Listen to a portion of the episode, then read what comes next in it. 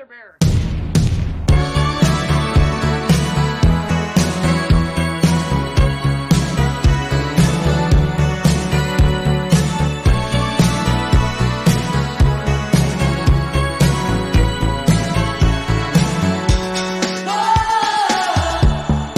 Hello， 大家好，欢迎来到啤酒事务局，我是天，我是齐。啊，今天我们非常开心能够请到一位好朋友莫尔来到我们的节目。Hello， 大家好，我是莫尔。莫尔是碧山村精酿的创始人。那首先我想问一下，碧山村在哪儿呢？你们肯定知道更有名的一个山、啊、它其实跟山是有关系的，黄山你知道吗？啊，我知道。对，我们就在黄山脚下的一个小村庄。啊。然后呢，这个小村庄它是其实从明朝就有开始有人入住，慢慢的到了清朝到达一个鼎盛的时期。嗯啊、呃，在当时它是作为整个区域的地方叫义县嘛，它义县的属于首府级别的一个大的村子。嗯、但是后来是因为村子越大嘛，人越多，然后经过各种各样的年代，然后就迭代，就慢慢的这些老建筑就破坏了，越来越多的新的房子在里面。反而就没有我们周边的一些景区，比如说西递宏村，你们应该听说过、嗯、就来得更有名。在大概八九十年代，它这是一个不好的样样子，就是因为它被破坏的严重、嗯、但是是我们现在回过头到了两千年来看，就是因为没有游客来，它反而又保持住了中国原始乡村的一种原生态的那种感觉、嗯、所以这个乡村的所有的居民村民都是还在务农啊、呃，自己做自己的事情，没有像别的景区的那种村民已经要么做了房东、哦、要么自己做买卖，对，就变得很商业化。你过去以后、嗯、很多人向你招手啊，买东西啊，干嘛。对对，到了碧山村古镇风。对对对，碧山村就不一样，你去了以后就感觉哎，他该干嘛干嘛，你过去也没人招呼你、嗯、拿个锄头从你旁边走过去，就很有意思，还是非常原生态的感觉。对对对啊、嗯。那你怎么想到把酒吧开到那里啊？这段故事很长，总体来说呢，是跟我母亲到达徽州的乡村密不可分。在零三年的时候呢，他放弃了这个上海的生活，有一定年纪了嘛，嗯、想追求自己的一种精神家园的一种地方。嗯、因为他大学的时候读的是美院，当时来过西递宏村去写生、嗯，那个地方呢，就在他心中种下了一棵草，就是想有了钱以后，我就能到这种小乡村来买一个古宅子，然后把它改装好、嗯、改装成自己的家来住嘛。嗯，然后他就跑到乡村来，然后就找房子，找找找找找，因为我们那个民宿叫朱兰酒吧，当然它不是民宿，为什么我们叫它朱兰酒吧呢、嗯、就是因为他找了半天没有一栋房子人家卖，村民说我们把房子卖给你了，那我住哪啊、哦？对吧？然后后面找到一个猪圈，那个房子呢也是明朝的房子，但是给猪在住，因为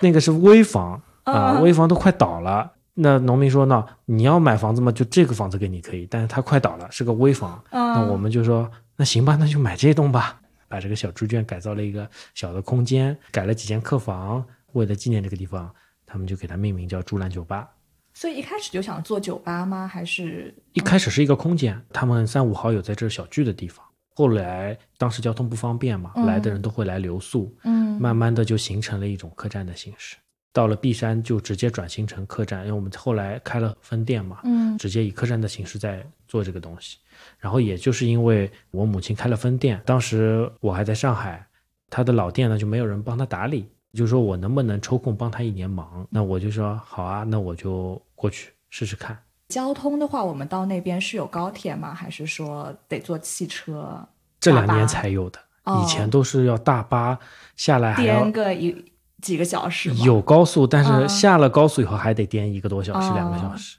以前他们来回至少要七八个小时，所以想去那边其实还是挺麻烦的、嗯、对对对、嗯、在以前想去到徽州还真的是他们我们现在可以说有情怀的那帮人才会到那边去、嗯，你去那里旅游也就算了，因为去爬黄山呀、嗯、去干嘛呀，但他们是真真实实的扎根在那里、嗯、他们是想长期在乡村有一个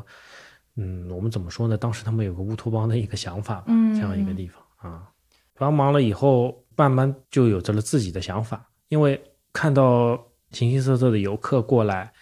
但是到了晚上啊就特别的寂寞，就像我们、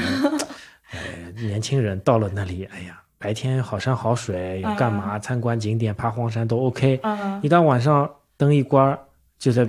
酒店里睡觉。对啊，我想怪不得这乡村没人来啊，年轻人要跑到上海北京去了，对的吧，没意思，还是要灯红酒绿。对，那我就是想做一个乡村酒吧。乡村酒吧我的目的性并不是想做像上海那样子的夜店，嗯，或者是很嗨的那种酒吧，我是参考了外国欧美的乡村的那种一个小木盆啊、嗯、然后小红砖砌着呀、啊、里面的当地人啊，然后跟这个酒保哎能聊两句啊、嗯、就这种感觉的一个小小小的乡村酒吧就成为了我的一个梦想。所以在你开之前那个村子里是没有酒吧的？嗯，中国的村子都没有酒吧，据我所知，就因为我找了很多都没有参考的对象，只有那种很 low 的啊啊、呃，就是啊、呃、西塘嗯、类似于那种就里面卖假啤酒、啊、弄个小驻唱在那里搞、啊、不是我想要的感觉。对对对、啊、然后呢我就我想象中的乡村酒吧的标准、嗯、去开了一个小酒吧。所以可以说是中国第一个乡村酒吧。不敢说第一个，比较早的比较早期。对啊、嗯、一开始的定位它是一个什么样的酒吧？刚开始就是并没有把它定义特别大，在我的脑子里我要把最好的品质的东西带给乡村，嗯，所以我把里面的选品，不管是从洋酒还是啤酒，我都会选择最好的。能代表啤酒里面最好的领域呢，就是精酿啤酒。之前我就有接触到啤酒，因为我本来就很喜欢酒的这一个人嘛。开了酒吧以后，更去仔细研究了一下精酿啤酒啊。那我想，嗯，外国的啤酒就是不一样。我还记得我第一款喝的是酿酒狗。啊啊、呃！当时我把这个包装真好，我把所有的口味全都买一遍啊啊、呃！然后还买了它什么限量版，我就说，呃，我要找每个国家都有代表性的精酿。嗯，然后我在我的酒吧里，虽然是一个乡村酒吧，嗯，但我乡村酒吧里的啤酒选品当时已经有二十种，在乡村来说是相对比较多的。嗯啊，酒吧刚开起来的时候，会有村民来你酒吧吗？会会。那大家喝对精酿的反应是什么呢？之前没有喝过精酿吧？对，之前很多问题就是他们来喝就说、嗯、你怎么这里连雪花都没有，还叫什么酒吧？还卖这么贵？对，还卖这么贵，还这个地方沾人的、嗯、但是呢我们的配酒小食呢引起了村民的注意，因为一喝啤酒就要配一些高热量的东西，对，鸡翅、薯条、鸡米花，把我们这里后来当成了快餐店啊。可以，因为当时那里没有 K F C 跟麦当劳，小孩成绩考得好都要来这里吃一下啊、呃，点个鸡米花庆祝一下，所以顺便来个精酿。所以我很不好意思的说，我们酒吧一半的业绩是靠卖吃的。这很正常，酒吧一般都是吃的比较挣钱，是吧？是啊，嗯。后来不仅有外国的啤酒，然后怎么想到去做一些本地化的一些啤酒？对，村民们吐槽我没有国产啤酒、嗯、那我就算了。后来来了一个老外，因为我们后来这个乡村在外国很有名嘛，就像我们朱兰也上了 Lonely Planet、嗯、也上了纽约时报，吸引了很多国外的人到我们这个碧山村来。外国人也很说，哎，这个小酒吧很不错，嗯，选了半天他说，哎，你这里这么多国家的啤酒怎么都没有中国的？嗯，这个问题就问到我了。也是啊，为什么选了这么多啤酒？当时这个酒吧、那个、是什么时候啊？一五年，一五年、哦，一五年，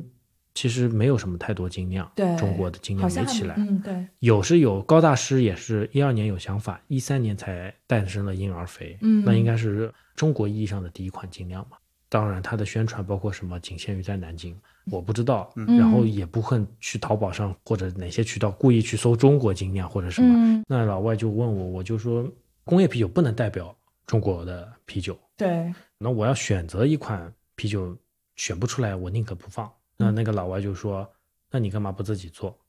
这个时候就启发我了、嗯、然后我就说啤酒能自己做吗？他说我我都做过呀，我们夏天男人在车库里都是做啤酒的呀、啊、然后还推荐了我一本书《自酿啤酒圣经》，把它荡下来，后来看电子版太麻烦了，我又去买了整个一本书来看，看完了以后我试着买了那个设备，电炖锅了什么东西了，然后我觉得这设备挺像麻辣烫的设备的嘛、嗯、然后就在厨房里就做酒了，就开始进入佳酿。所以你的第一批就是佳酿，然后照着那个圣经，对，照着圣经做佳酿，自己慢慢摸索，对、嗯、做了一批像 I P A 颜色的一样的小麦，口味还可以。那个时候呢就给我后期做产品埋下了一个非常重要的一个概念，只要你的用料用心，那你做出来的口感就会八九不离十、嗯、因为我技术当时很生疏啊，对，包括温度啊，发酵温度啊，包括你的投料比例都掌握的不是很好，为什么做出来啤酒还是一样能很好喝。嗯，哎，不说很好喝吧，就是说还可以，还不错喝、嗯，那就说明原料很重要。对、嗯，你后来是怎么去精进酿酒技术？一开始并没有想做一个品牌，只是不停的在做家酿，一批一批分享给朋友们喝。做了两年以后，朋友说你这个为什么不自己做一个小的这种品牌一样的东西啊？所以你一开始家酿的时候产量还是比较小的是吧？嗯，就是酿着玩呀、嗯、并没有是有产量，就酒吧我放一年我就写一个自酿啤酒，当时大家不会买的呀，那我们卖在那里大家还情愿去买包装的，很少去选择自酿啤酒。自己做的酒一般不舍得卖吧，因为太费功夫。没有，因为我只是想更快的做下一锅啊、哦，赶赶紧卖了，然后到后面已经到了倒的地步了啊。我、嗯、说嗯，现在口感已经进入衰减期了，这批不要了啊、嗯。可以可以，任性。后来你的产品的一些开发的思路，跟我们分享一下呗。对，我们既然做品牌，我们就要给一个品牌有定位。碧山村精酿，我们就会考虑它啤酒麦芽是买进口的，嗯、酒花嘛也是进口的。嗯，为什么要在中国做这个东西？意义又是什么呢？一下子又引起了我们思考。那如果做一款啤酒只是复制国外的口味，以及用国外的原料去创新各种各样的东西，嗯、不如不要做了，你买人家的就好了，对对吧？那我想一定要融入中国的元素。所有的品牌都会先选择小麦跟 I P A 嘛。在一七年的时候，我就选择了小麦跟 I P A， 但是我的小麦里面呢，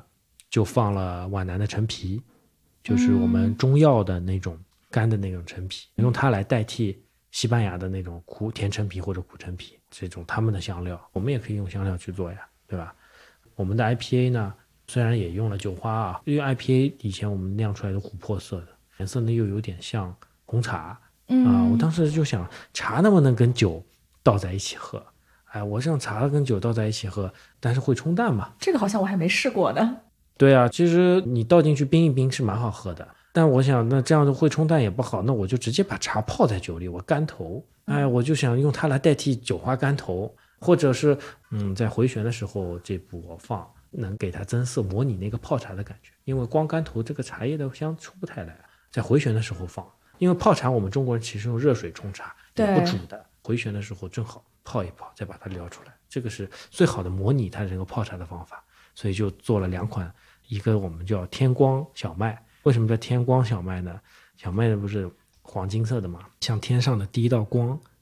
起来的感觉、啊、当地的这个方言啊，就是在碧山村的这个方言、嗯、他们说吃早饭就说吃天光，哎，这个跟温州话一样的耶，是吧？啊、嗯，哦，然后那晚餐你应该知道了，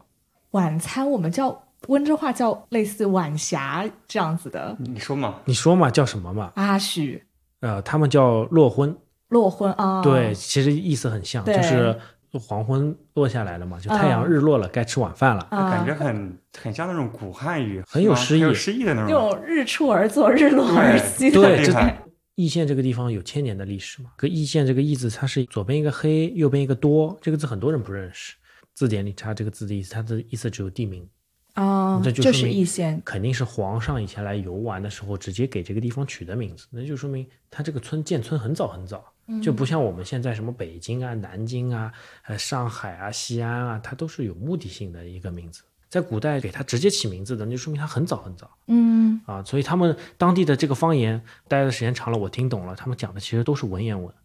啊，就非常的这么高级，对，很高级，他们自己不知道没有意识到啊。其实他们讲的很多有时候是倒装句嘛，文言文是倒装的嘛、啊、对对啊，就很有意思，哎，这个很有趣，是，所以我也在酒标上面会更尽可能的去体现中国的文化、嗯、所以我们的酒标设计也会偏向于中国风、嗯、所以一款叫日光，还有一款一款叫天光嘛、哦、天光一款叫落昏嘛，落昏、哦、啊 I P A 正好是黄昏的那种晚霞那种琥珀色的那种感觉，所以是放了茶叶的那一款、嗯、叫做落婚，落婚，对、嗯、OK。你试了加陈皮跟红茶的，你后面还有试什么有意思的原料吗？中国的东西太多了，嗯，后面已经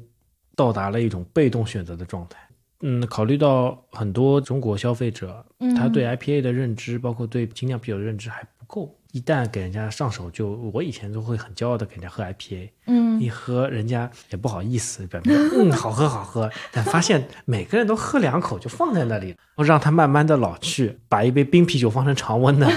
我想肯定他不爱喝，那怎么办呢？我们因为一开始是做民宿的嘛，我们的啤酒啊会铺到很多这个小民宿里面。有一个海南的朋友，他做荔枝的，喝到了我的啤酒，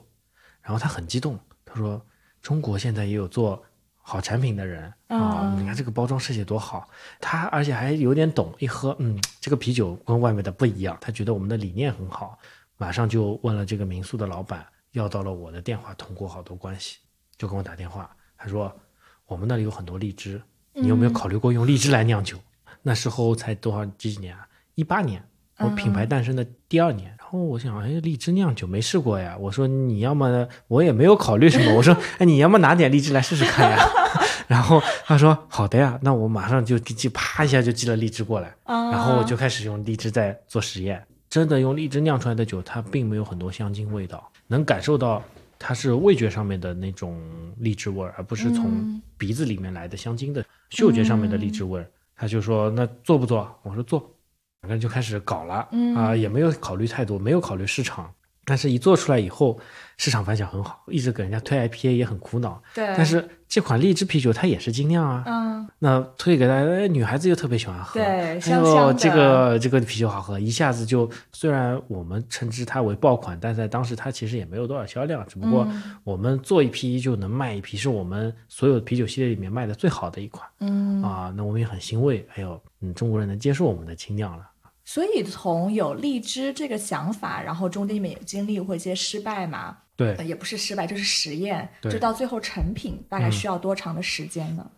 前前后后弄个两三次吧，也可能说是酿酒师的一种运气，因为每次接触一种新食材的时候啊，哦、就会有很多未知的东西，嗯、包括它的的糖分比例啊，对，会增加酒精度。嗯、我们当时做荔枝，没有想到它度数会这么高。Oh, 所以我们后来还特意把麦芽的配比调低，荔枝在发酵的时候它的糖分也会产化成酒精，这个都是我们当时没有预测到的、嗯、啊，所以我们酒标上写了 两点六 度，测下来是 四点四 度，这就是你的一些未知的地方，这也是精酿啤酒好玩的地方、嗯、就像我前面说有失败的失败的帮我们来分享一下，让我们开心一下。对，就冰箱里那款香菇艾尔，香菇, 香菇艾尔，对对，香菇艾尔、哦哎、这个还蛮天马行空的。哎呀，这个也是被逼无奈啊、嗯、我们的啤酒其实更倾向于跟各种各样的乡村去联合，一方面我们能寻找到更好的食材、嗯、或者更好代表中国的食材、嗯、第二个方面，我们不希望碧山精酿它只是一个浮在上面的一个快消品，对，它是一个真正的能落地的一个东西啊！我的每一款精酿，我的原材料能追溯到一个乡村，或者能追溯到它的原材料诞生的地方、嗯、啊，所以我们会考虑能跟当地的一个村落或者当地一个地方进行一个合作、嗯、啊，你们能提供我一点食材，那食材又不贵、嗯、对吧，我们帮你把它做成啤酒。那所以你当时是找到了一个生产香菇的小村子？对，就是中国的青瓷小镇嘛，龙泉、嗯、这个地方出青瓷的，出了青瓷呢就想用瓷瓶来做这个啤酒，他说不计成本，我们要用瓷瓶来做啤酒。我说兄弟，这个可以是可以，但是这个瓷瓶呢，让他打了几个样过来，做是能做的，扒沙的时候沙不进去，就是他那个瓷瓶就温度啊进不去，玻璃瓶的话你外面一热它传热很快，瓷瓶它不传热。后来想了半天，用玻璃瓶去烤了个漆，烤了它那个青瓷做成瓷的样子，对对对，做成瓷的样子，所以是做不成啤酒瓶是吧？中国的瓷还做不了啤酒瓶，你硬要做啤酒瓶嘛，只能不扒沙做生啤，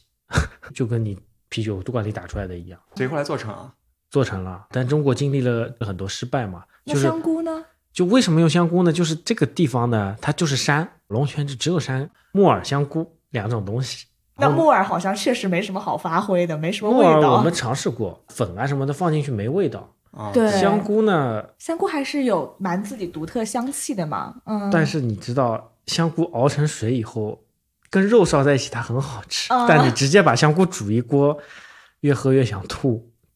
因为它就有点太鲜了。后面做这个香菇实在做不出来，在香菇加到啤酒里，在哪一步里加都不对、嗯、先想过熬成水再加、嗯、或者干头或者怎么样都不对。后来我跟厨师去请教啊，聊起来随便聊起来，他就说、嗯，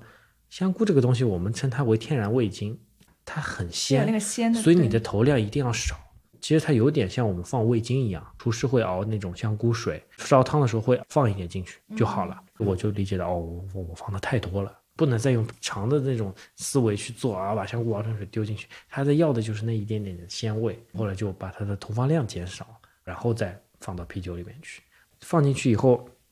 那我们想什么东西能配香菇呢？哎，香菇我们会想到一种发酵的味道，菌类的味道、啊。对。那什么啤酒能有菌类的味道？载体我们就选择了赛松啊、呃，因为赛松它本身酵母的味道就很大，酵母有本身很个性的体味嘛，我们称之为酵母的体味。嗯、我们就把体味大的这种啤酒的载体去和这个鲜的这种香菇结合在一起，那就能压制住这个鲜味。嗯，那如果你用小麦的话，那整个小麦就被香菇给给吃掉了，或者你用 I P A， 那酒花跟香菇两个独具个性的香料也会冲突。对，那只有赛松它很平衡。然后酵母味又很大，又有这种菌类本身天然的菌类的味道、嗯、所以就做了这个香菇的艾尔。你试了这么多，你觉得什么样的中国特色的这些料可以放，什么不可以放啤酒？我觉得只要你想做，嗯，什么可以放，什么都可以放。我们也做过花椒嘛，花椒应该还挺正常的、哎、花椒想起来就觉得挺好喝的。大家会想到花椒是一种麻辣的东西，可以跟 I P A 去结合或者跟什么、嗯、但是最完美的跟花椒结合的是小麦。花椒小麦我们得了那个 C B C 的四星天禄奖，就是最高奖、嗯、啊，就是这款啤酒。其实我之前去了一个 Bean to Bar 的一个巧克力的店、嗯、然后他就在巧克力里面加了一点点花椒、嗯、就是反而能把那种香甜的味道给调出来。 对, 对我们就可以称之为它的辛香味。对，就像比利时小麦放原水子是一样的道理，你真的吃原水子你肯定也要吐。对啊，但是你放一丢丢、嗯、那就是完美。所以任何东西都可以和啤酒结合，就看你怎么放。但是做不做得出来，可能就是当然了，得靠有得没油脂啊、呃。你有油脂的话就很难做。你放红烧肉的话，它有没有油啊？对。那你们加过最天马行空的原料是什么？天马行空的东西，红烧肉应该你吃过吗？那个我自己都没有放很多带油的东西啊，嗯、因为就算放油的，你也是噱头，就像。明日做过十三香小龙虾，他放了十三香，但是小龙虾呢，在煮沸的时候丢了几只哦，意思一下，意思意思，就给人的感受不一样，那也算是体验的一部分。对对对对对，因为你喝了啤酒也能喝到十三香，在字面上又写了小龙虾，人的暗示也很重要。嗯、对对、嗯。OK， 我们现在开一个吧。我们不开那个香菇吧？对，我去拿开香菇吧。好啊好啊，行。要不要刷卡？啊，刷什么卡？你要冰箱还是？还是咱们一起拿。嗯，那我在这儿等你吧。你不要偷我们的酒啊！那好。这个厉害了，我们先放在这个冰袋上。这个瓶子很好看呢、欸。对，它就是中国丁字小镇独有的那种青色的，对，很特别、嗯。对，像我们在外国的单词里都找不到青这个颜色。对，其实它又绿又蓝又白。这个是什么 Tiffany 那个蓝吗？不不，你这个直男就不要描述颜色，差很多好不好？它是比较饱和度比较低的，然后有点那种青青的那种，好难形容的颜色。不透明，但看上去又很透明，吹弹可破的感觉。反正看起来质感很有质感、嗯，非常特别。对，你们的包装都很好看，都是怎么设计的吗？嗯，就是自己我们的团队嘛，本身做这个方面民宿啊也多，反正就设计方面做的多嘛，都、嗯、都是自己在那里玩儿，所以做这个对我们自己来说也是一种尝试。好期待哦！啊，对啊，我觉得真的为了这个瓶子都想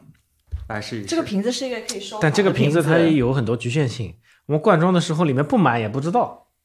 哦，对哦，就很多客户说，哎，你这瓶子怎么就一点点酒啦？还要投诉我们啊啊！后来我们就考虑怎么办，嗯，也还在想这个问题。但你灌酒应该是自动化的呀，自动化它总归会有灌到外面或者没有灌上的，嗯、我们产线要筛的呀。嗯、你们可以标一个酒到这里为止。这味道真的很特别。等一下，要先闻。对，它闻起来有一点点香菇的味道，我觉得。鲜味儿，嗯，我觉得闻起来比喝起来对闻起来味道比较重一点。嗯，对，隐隐约约有点这个香菇的一种气息，因为你可以喝到有股咸咸的味道。嗯，其实咸有那么一点在喝汤的感觉，可能不够冰。因为我们这个颜色它是一个不透明的嘛，它是那种香菇水的颜色。啊、哦，有有燕麦，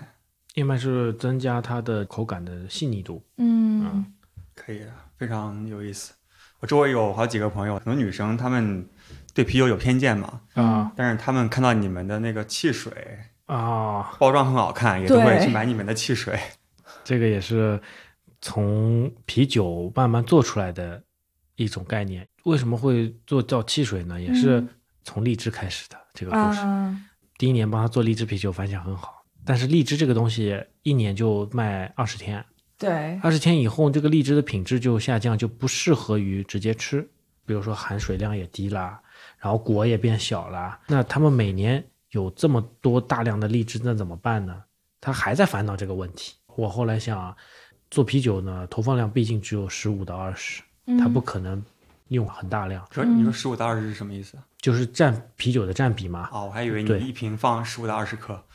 一瓶放十五到二十克，就荔枝水都挤满了。对，呃，差不多我们二十克荔枝能熬出来两百多升的果汁，所以说就想，哎，不如做果汁吧，就是含气的果汁，因为我们用啤酒的设备能刚好做含气的饮料，直接往里冲二氧化碳就好了。我们就想开发一条新的产品线，就是汽水。很多热爱碧山村精酿的人，包括女士，他们都很喜欢我们的啤酒，但是呢，嗯、有时候呢只能独饮嘛。开车的情况下也不能喝，对对吧？然后女生有时候喝了一瓶有点微醺了，哎，不能喝了，不能喝了啊！小朋友说，哎，爸爸，我也要喝这个，看包装好看嘛。嗯，嗯他说啊，不能喝啊，这个是大人喝的，对吧？那我们出了一款汽水以后呢，一下子就把一个家庭化的这种场景全部都打开来了，嗯、各种各样的人形形色色都能喝了，可以一家人其乐融融，爸爸喝啤酒。小朋友喝饮料，大家都能喝着碧山村的东西。对，呃、对我们现在给大家出都出一套、嗯、啤酒加汽水，黄桃啤酒加黄桃汽水啊，一套一套。奉贤的吴房村是专门出黄桃的，上海的最有名的东西其实是黄桃，但是这个黄桃嘛，它每年扔掉一半，哎、呃，为什么卖不掉？我们就做酒，去做酒。做了一个黄桃啤酒，女生又喜欢喝，哎呦、啊、桃子味的好喜欢、啊、桃子味啊荔枝味啊什么草莓，我们现在给，所以你们现在主要的产品线还是就是啤酒和汽水饮品嘛， 嗯, 嗯，然后我们也做安徽当地的米酒，我们给米酒定义成精酿米酒。精酿米酒还能精酿？因为我们中国的人的一个特色呢，就是酿东西呢、嗯、凭感觉啊、嗯、不不是酿东西，烧菜也是中国的这个、盐少量哎，适量盐适量糖适量酱油适量酒。那我们呢就把用精酿的这种理念、嗯、哎，你米这次放多少克，酵母放多少克、嗯、温度控制在多少、嗯、用它来让它的这个品质标准化、嗯、哎，所以说我们就跟当地的米酒厂去合作，把我们这个理念带进去做定制的产品。既然是我们作为碧山村精酿带进去的，就是我们其实只是想他这个米酒厂这个老板、啊、他就是当地的非遗传承人啊，非物质文化遗产的传承人，他是国家级的、嗯、但是他一个米酒一年的效益才二十几万，太少太少了。对，我们只是纯属是想帮助他，所以我们帮他来做这款米酒，增加一点销量。我觉得时间差不多，我们可以先播放一首歌。可以，城市找书。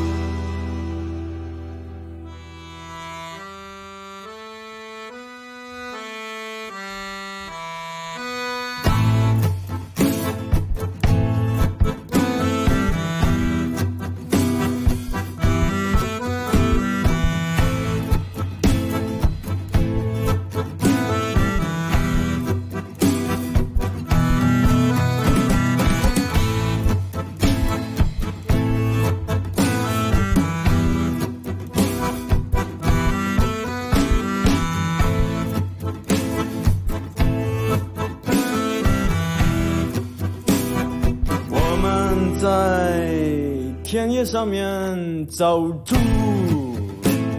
想象中找到了三只小鸟在白云上面追逐，他们在树底下跳舞，啦啦啦啦啦啦啦啦嘞，啦啦啦啦啦嘞。我们在乡乡中度过了许多年，农村以科学来长出了城市。我们在城市里面找猪，想象中已找到了几百万只。小鸟在公园里面唱歌，它们独自在乡乡里跳舞，啦啦啦啦啦啦啦啦嘞，啦啦啦啦啦嘞。我们在乡乡中度过了许多年，城市又一树的长出了农村。我们在田野上面找猪，它真的很符合你们的定位嘞。对，很气质很搭。对啊，所以你今天听这首歌，我真的很惊喜，你知道吗？之前录几期都是让嘉宾推荐自己喜欢的歌嘛，嗯、但是今天我觉得你这个主题特别，我想放五条人，我怕你推荐一些奇怪的歌，哦、我又想要不要让你推荐呢？预设。所以你看我今天那个聊天记录，我是有。嗯我说你先推荐一些我们可能可以穿插在里面，之前我都没有可能的啊， uh, 所以说我先留下余地。如果你推荐了一些那种很潮，放了一个 trance， 对对对对对，我就不合适的，那我就不放了。Uh, 但真的它特别惊喜。对对对，来五条人的故事，好听吗？很好笑。这是你第一次听是不是？我第一次听，我其实是看《乐队的夏天》才知道五条人的。是啊，正好蹭个热点啊、嗯！对，我是在一五年的时候、嗯，当时我刚去大疆，好像也是摩登的一个合作。当时我负责 social media， 然后给粉丝赠票。五条人在深圳的那个演出就没有人去嘛，没有人去就剩了他在一个剧场里面，然后我自己负责发票，然后粉丝也不要，嗯、那我就自己拿着去凑个人气，凑个人气，然后去听。说实话，我现场没太 get， 因为他们最牛逼的歌都是潮汕话。对，但是他们现场表演给我很大的震撼。对对对，因为他们是那种梳着那种油头，很乡村的那种非主流，但是是那种又很潮又很潮，土到极致，以至于让我觉得他是很潮很潮、嗯、很酷，又土又洋气，很牛逼的。嗯，当然你土你可以土得很土，但是他们是土到极致，结果是很牛逼。虽然现场 我, 我对他们的音乐至少歌词完全没有听懂，但是他们现场给我的那种表现就把我深深震撼了、嗯、然后回去的时候我开始去搜他们的歌，就刚才那首歌之前都是十几个评论，十个评论都没有的，刚才我看已经九百九十九、嗯、九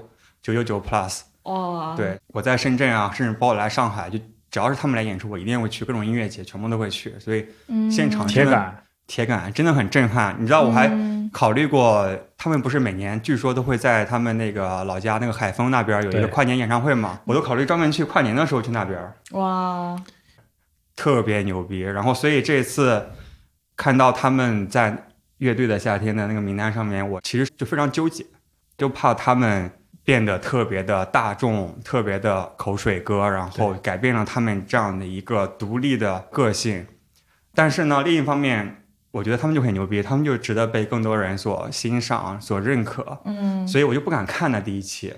就直到上个礼拜还是看了一下、嗯、果然没有失望，果然被淘汰了、嗯、果然被淘汰对，所以当时我真的不知道是，但是我被圈粉了，就是觉得那种希望自己喜欢的东西能够被大家喜欢，但不要被太多人喜欢，对，能够让他喜欢到活下去的地步就好了。 对, 对，那木耳是为什么喜欢这首歌呢？那个天是五条人的铁杆粉、嗯、那我们就是五条人的好朋友，所以你认识他们在零八年他第一次到 B 山演出，那时候五条人真的是一点名气都没有，那时候我还很小，那我就知道啊，两个哥哥来，然后我就特别喜欢这两个哥哥、嗯呃、他们，所以你当时是认识他们吗？还是？对，我们当时做 B 山的时候我们也会做很多小活动，那时候呢我们也请不起很大牌的歌手，那我们就会找很多独立音乐人，我们就找到了五条人。当时他们很困难、嗯、那是什么时候？零八年，零八年哦，对，只有第一张专辑的时候、嗯、啊，我们我当时第一次就是说听到是在我老妈朋友的车里放他的歌，我说哇，这唱这唱的是什么话？但是又莫名你老妈朋友还蛮潮的耶，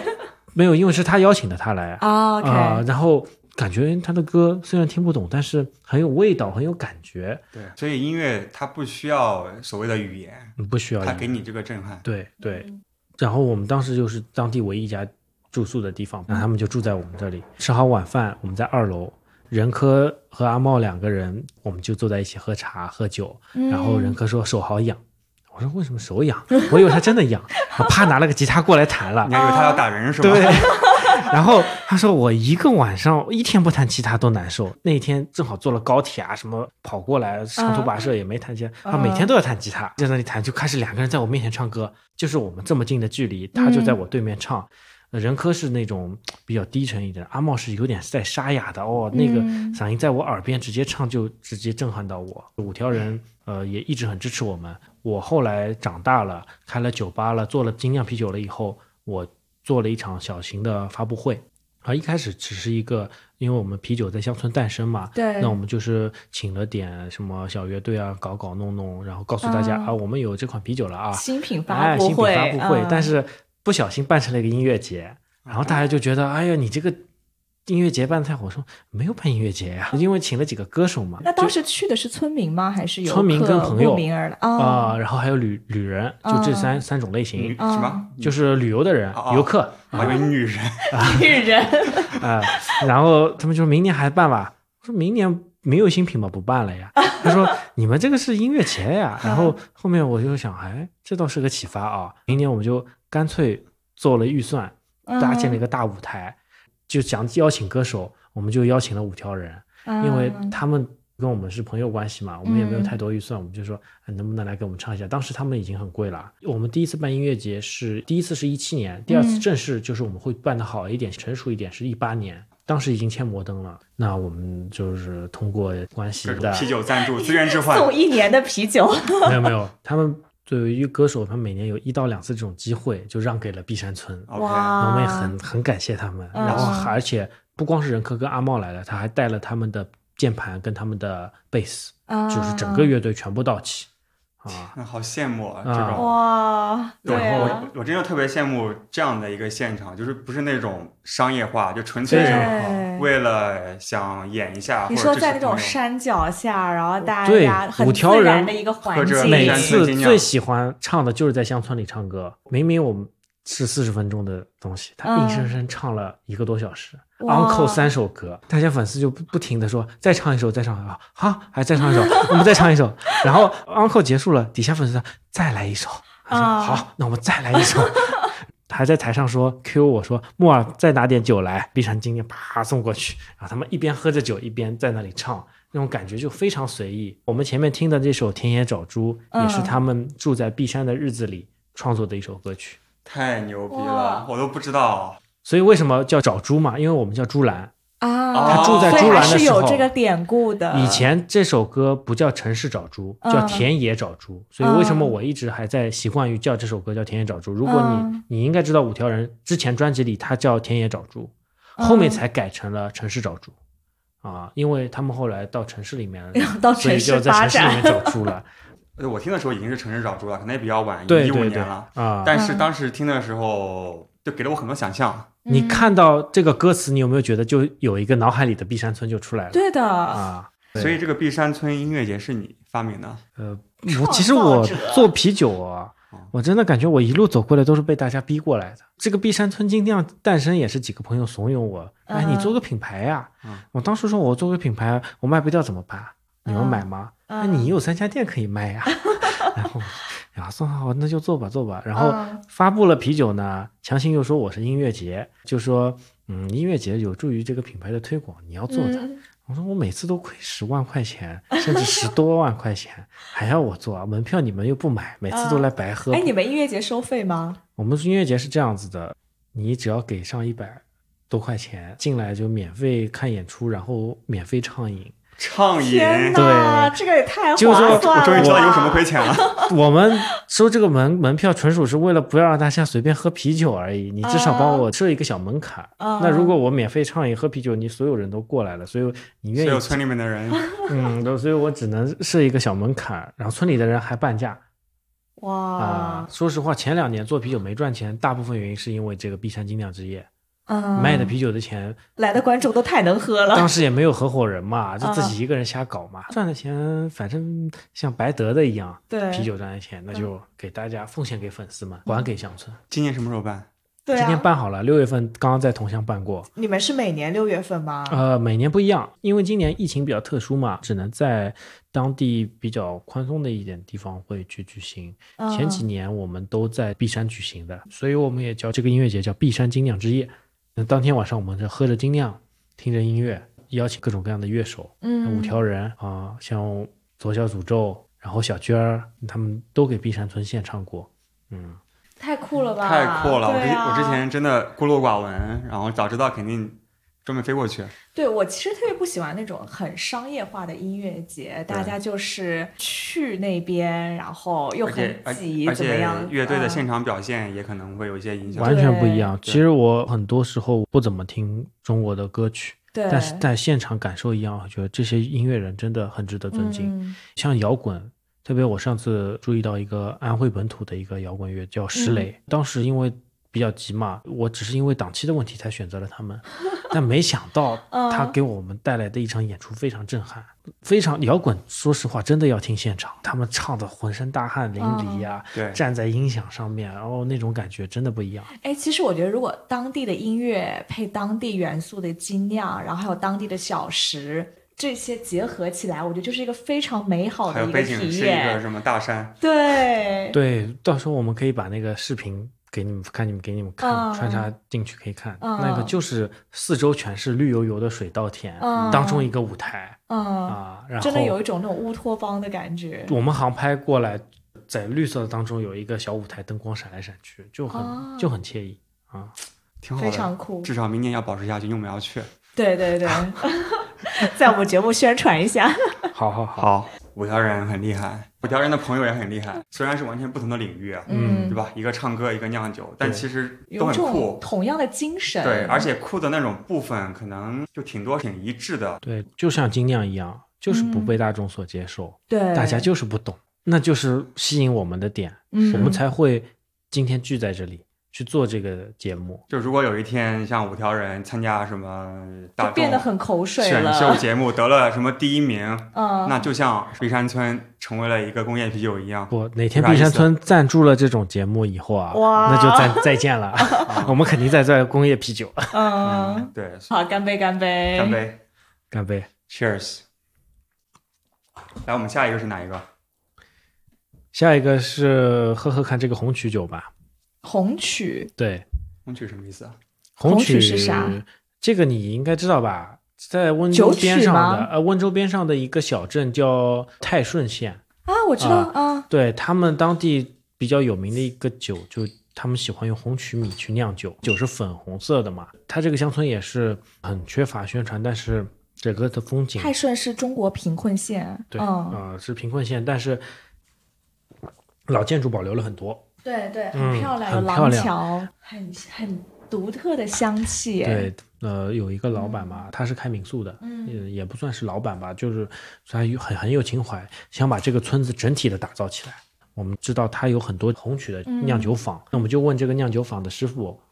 要了这个红曲的酒，包括他做红曲的这个过程，嗯、那我们就把它融入到啤酒里面。能把这个红曲的这个酒能发扬起来，把这个传统文化来做，因为现在已经没有人在喝红曲酒了，因为红曲酒说实话它不太适合直饮。我是一个温州人，我都不知道啊、呃，对，因为它只能烧菜，而且我们现在烧菜更多的用黄酒，没有人用红曲酒了、嗯、所以红曲慢慢就淘汰掉了。那我们如果把它作为一款啤酒来做的话，至少可以保留这个东西，让大家知道中国还有红曲酒这个类型的酒。对，我觉得我很喜欢这个味道、啊、我觉得你今天就让至少两个人知道，对，以及可能更多的听众们知道有这样一个东西。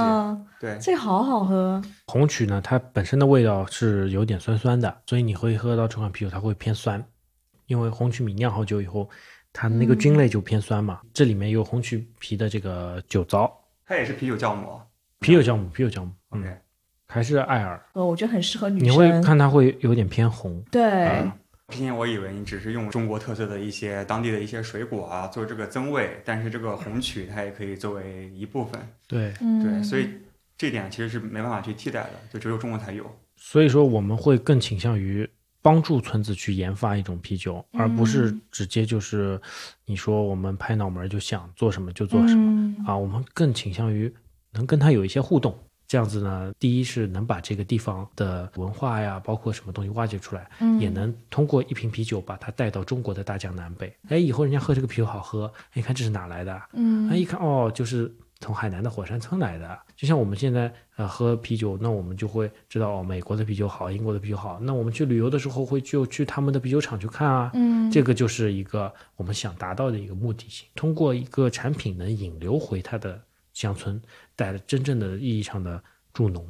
所以你们会去了解这个村子产什么原料、嗯、对，然后再去想办法把这个原料融入进啤酒里面，然后形成一个当地的一个风味的东西，可以说是挖掘他们的地域文化。对，因为中国最不缺的就是文化，嗯，但是只不过忘掉了、嗯、那我们就把它重拾回来嘛。对，我觉得这个是非常有意思，能够让一些大家觉得非常普通或者已经逝去的一些食材，然后能够重新给它一个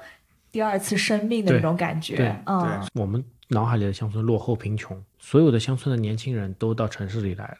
乡村它就失去了活力，嗯，所以乡村它并不是有别的缺点，它只不过是失去了活力、嗯、但是如果我们把乡村打造起来、嗯、让它的活力重新回来，那其实就是对乡村那种帮助，乡村那种振兴、嗯，就感觉也是那种又土、嗯、但是土到极致又很对很我们会用文化的给它披上这个文化的外衣，对啊，当然不是外衣，本来就有嘛，重新挖掘出来，对对对、嗯、我们现在在上海嘛，国际大都市，对，但什么是国际呢？其实就是最本土的，就是最国际的，嗯，因为咱们所接受的很多所谓的国际上面的文化，在人家国家或者当地就是一些当地的一些东西，接下来肯定会越来越多的人可以理解到农村里啊，乡村里，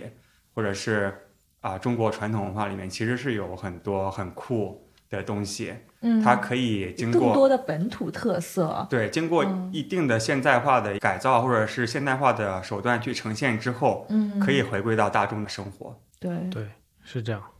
所有的乡村的发展都是、嗯、现在都是往房地产啊上面去走，嗯，其实这就是我们为什么不希望看到的一面，我为什么要通过啤酒、嗯要通过挖掘他们的文化来振兴乡村，每个乡村它都有自己的特色，如果所有的一切都是靠造楼把乡村的经济给堆起来、嗯、那就会变得失去意义，我们回家跟在上海是一样的感觉，对，我们到了任何一个地方去旅游、嗯、啊，也都是人工化的感觉。对，好像日本有一个柚子村叫做马路村，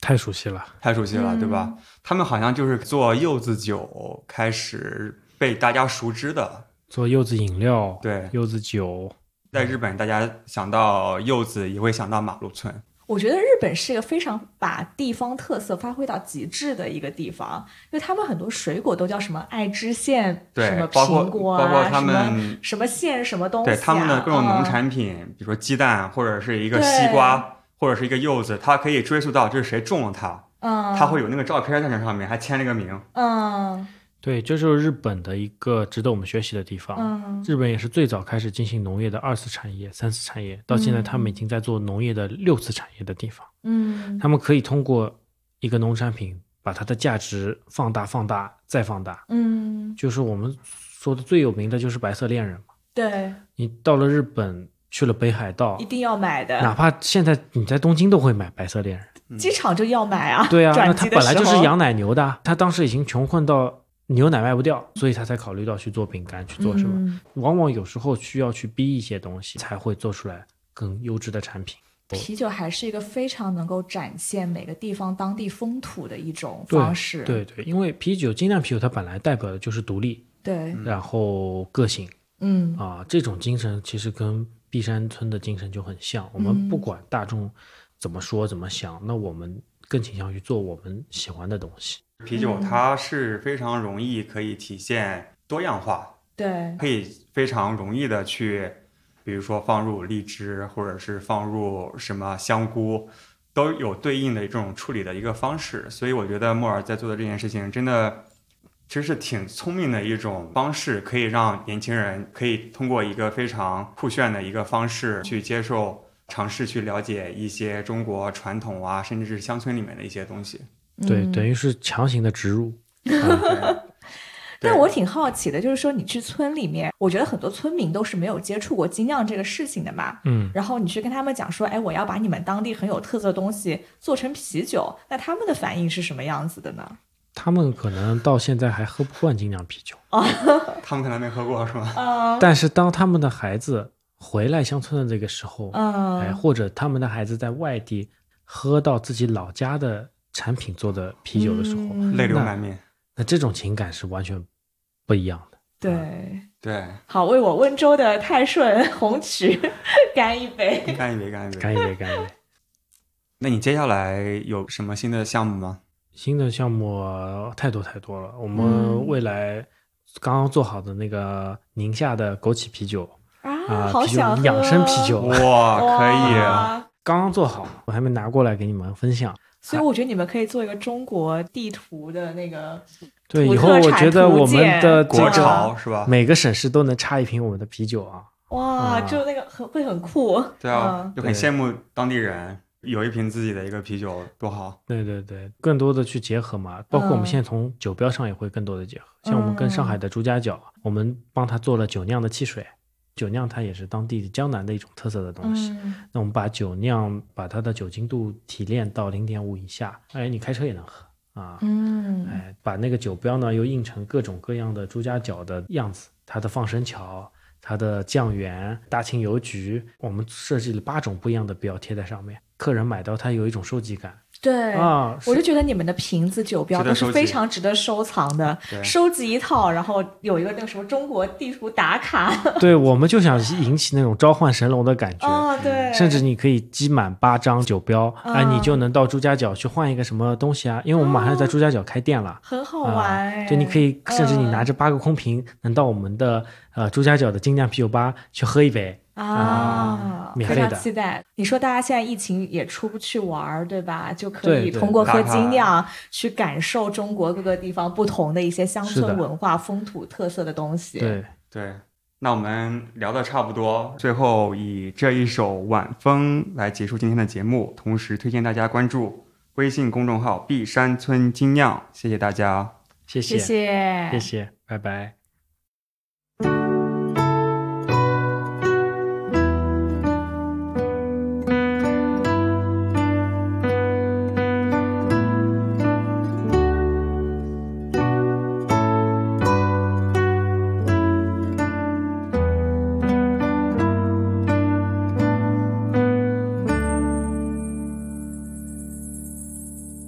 如果你喜欢我们的节目，请关注我们的微信公众号和微博啤酒事务局，实时获取我们的最新信息。每周你都可以在网易云音乐、喜马拉雅、蜻蜓 F M、荔枝 F M、Q Q 音乐以及很快在苹果 Podcast 平台上收听我们的最新节目。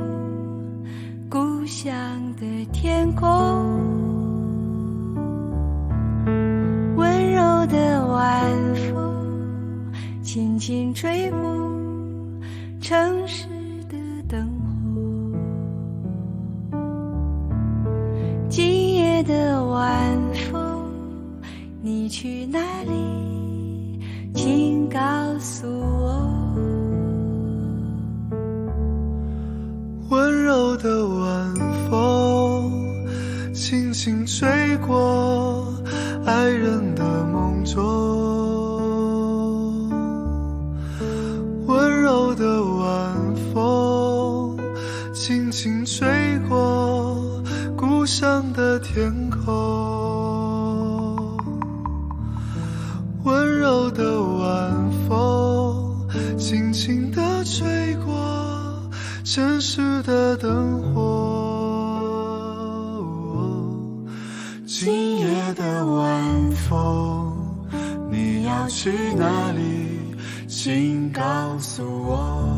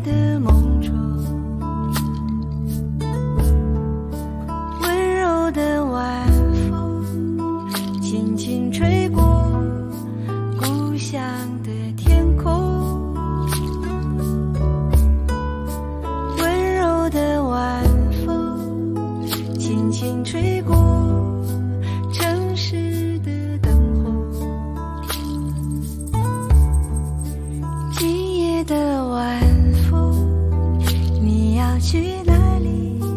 请告诉我。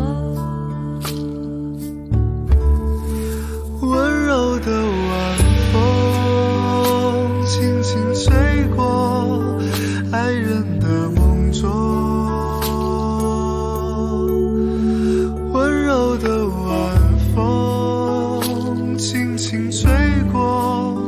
故乡的天空，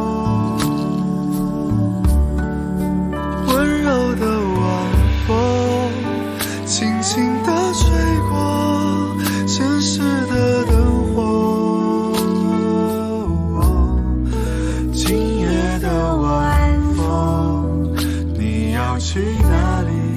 请告诉我。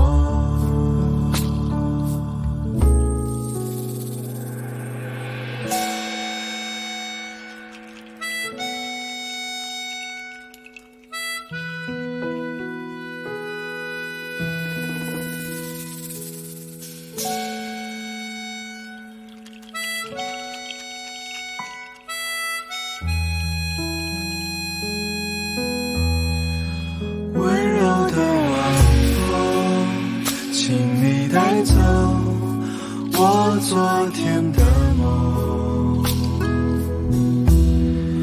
今夜的晚风，我要去哪里？请告诉我。